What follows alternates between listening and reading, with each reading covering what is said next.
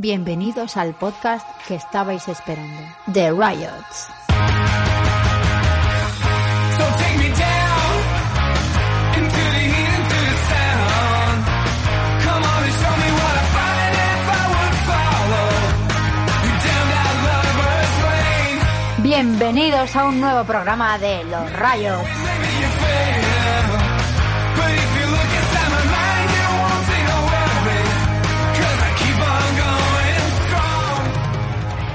Pues sí, amigos, aquí estamos los Riots, que en este programa vamos a convertirnos en los Riots del misterio.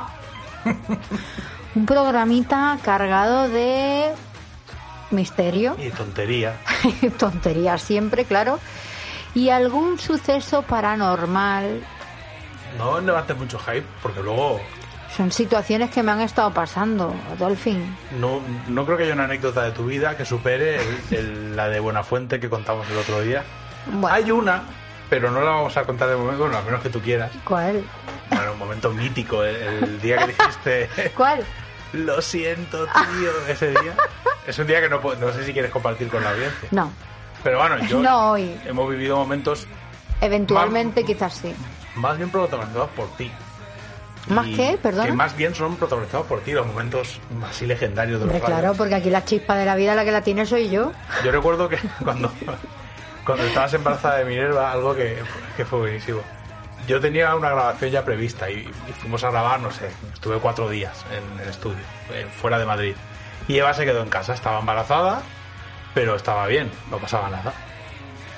Y bueno, nada, yo me fui a grabar, eh, fue un puente largo, no sé, estuve cuatro o cinco días fuera, no me acuerdo cuántos días, ¿vale? El asunto es que yo llego a casa y, claro, desde que abrí la puerta hasta que llegué a la habitación, que era un piso bastante grande, encontré un reguero de cajas de pizza. O sea, fui, fui siguiendo cajas de pizza del Domino's hasta llegar a mi mujer, que estaba en la habitación, con ya directamente trozos de pizza, el perro mirándome como diciendo, aquí sobras, porque llevamos tres días comiendo pizza felices, y a qué vienes tú A ahora. ver, mira, primero, hay, hay varias cosas que no son ciertas, Pues ¿vale? son todas ciertas, y, estoy, y estoy, habla- y estoy Primero, hablando de el, detalles. el perro no comió pizza.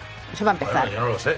La cara del perro es de he comido pizza. en Segundo. el momento que yo lo veo. Yo, eh, al principio del embarazo, desde la semana 5 hasta la semana 13, tuve unas náuseas horribles. O sea, eran ganas de vomitar todo el día. ¿Vale? Tú imagínate que estás malo del estómago, pues así 24 horas al día. Por la noche. yo curiosamente no tuve náuseas durante el embarazo. 20, eh, o sea, por la noche eran peores, o sea, era horrible. Y claro, al principio, bueno, luego al final parece como que tu, tu cuerpo se acostumbra. Pero al principio es en plan, no, no, no, yo no puedo estar así más de dos días, o sea, esto es súper incómodo y esto es una mierda. Y entonces, aparte es que no tenía ganas de comer nada, bueno, pues eso, como digo, una caca. El caso es que lo único que podía comer sin vomitar y sin que Claro, me sentara pizza, mal claro. era pizza. Te lo juro, bueno, pizza, fresas y uvas. Y luego me dio por la leche, como decías tú, que pareces una No, gata. Parecía Michelle Pfeiffer en Batman Vuelve.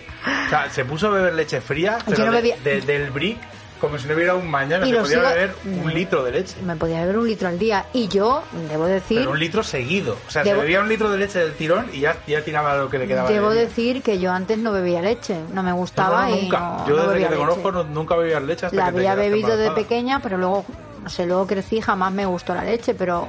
Y ahora la sigo bebiendo. Se te ha quedado lo de la leche, se- lo de me las pizzas, la por suerte lo dejaste, pero Lo de la leche- pizza más o menos. Luego me dio por los donuts. Cuando tenía barrigón me dio por los donuts de chocolate.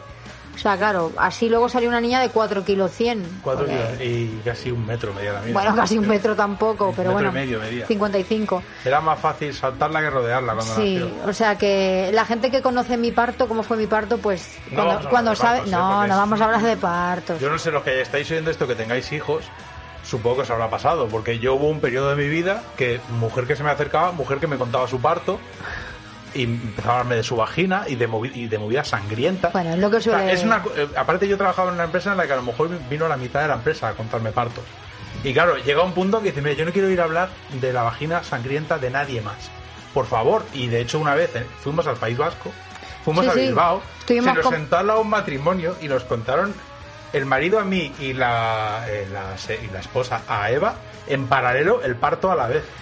Que era como, como en estéreo. Él, él me lo contaba a mí y, ella te lo contaba a ti. y además, ¿sabes que yo cada vez que escucho la canción esta de Ring of Fire de, de Johnny Cash, Sí, nos, nos puteó un poco Johnny Cash. recuerdo porque la chica habló algo de Aro de Fuego, El que aro- no vamos el a aro de fuego. no lo vamos a explicar, Dolphin, el que quiera saber lo que es, que lo busque en internet. Yo el aro de fuego no veas cómo lo sentí. Sí, el aro de fuego no veas cómo lo sintió. Bueno, Era así, pues, ¿eh? The Ring of Fire. Pero bueno, por El- cierto, hablando de Johnny Cash, hemos tenido un cisma matrimonial. Bueno, eh, Hoy hemos ido a dar una vuelta a un, a un parque con dinosaurios eh, animatronics con nuestra hija, que ha estado muy guay, aquí cerca, en McKinney, al lado de Dallas. Y al volver, yo estaba diciendo que me gustaría poder ser amigo del matrimonio de Johnny Cash y June Carter y quedar con ellos, a lo mejor una vez al mes, para hacer barbacoas, que hubiera molado. Y a Eva, bueno, no sé yo si eran buena gente. No, yo le he dicho- rajado de- del matrimonio, mi matrimonio favorito de la historia de no he rajado, pero Dolphin me ha dicho, ¿no te hubiera gustado que eso pasara? Y yo te he dicho, hombre, pues si eran buena gente, sí. Pero pero- ¿cómo van a ser más? ¿Te está gustando este episodio? Hazte fan desde el botón Apoyar del podcast de Nivos. Elige tu aportación y podrás escuchar este y el resto de sus episodios extra. Además, ayudarás a su productor a seguir creando contenido con la misma pasión y dedicación.